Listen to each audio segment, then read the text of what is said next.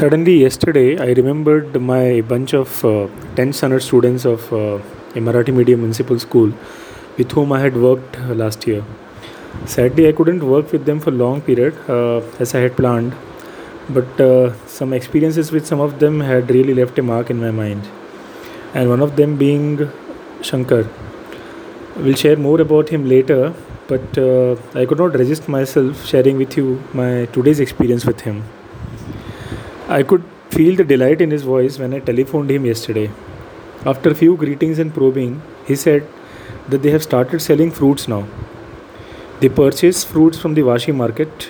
It takes around two hundred fifty to three hundred rupees uh, auto fare, which still helps them get six hundred to seven hundred rupees per week.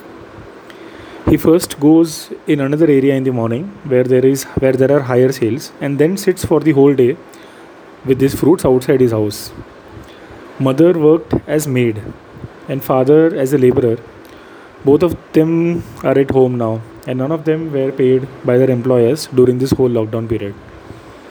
I was aware that he is also he also has a sister of his age, but was surprised when he told me that there is one more of one and a half year olds old one and a half year old now.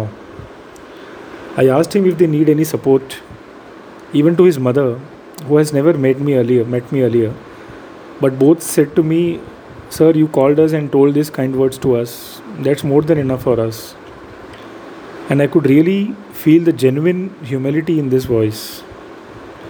I went there today to give them some groceries. No wonder he was shocked again to see me suddenly in front of him.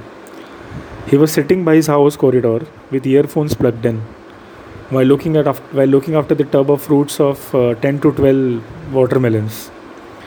I asked him, "Only melons?" "Sir, market was again closed today, so only these melons which we had bought yesterday are left over. So we are selling them. Please come, sir. Shall I give you some?" "No, not now. You pick up this stuff first." He was hesitant when I pointed my hand towards the grocery kept in my scooter.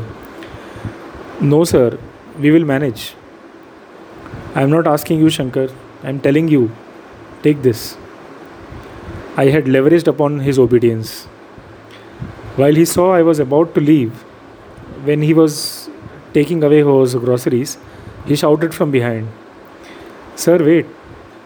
I stopped and looked back. I saw him playing with melons, and after a while he ran to me with probably the biggest one in the tub. I told him that we have one at home, but then I had to finally accept his token of gratitude and love.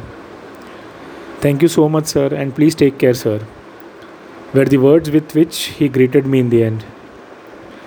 So many thoughts and feelings ran through my mind while I was riding back home about this student of mine, who is just in tenth standard right now, so probably only sixteen years. And even now, these feelings are still running in my mind. However, I don't think I'll be able to put those in words right now. I just thought to share this with uh, all of you.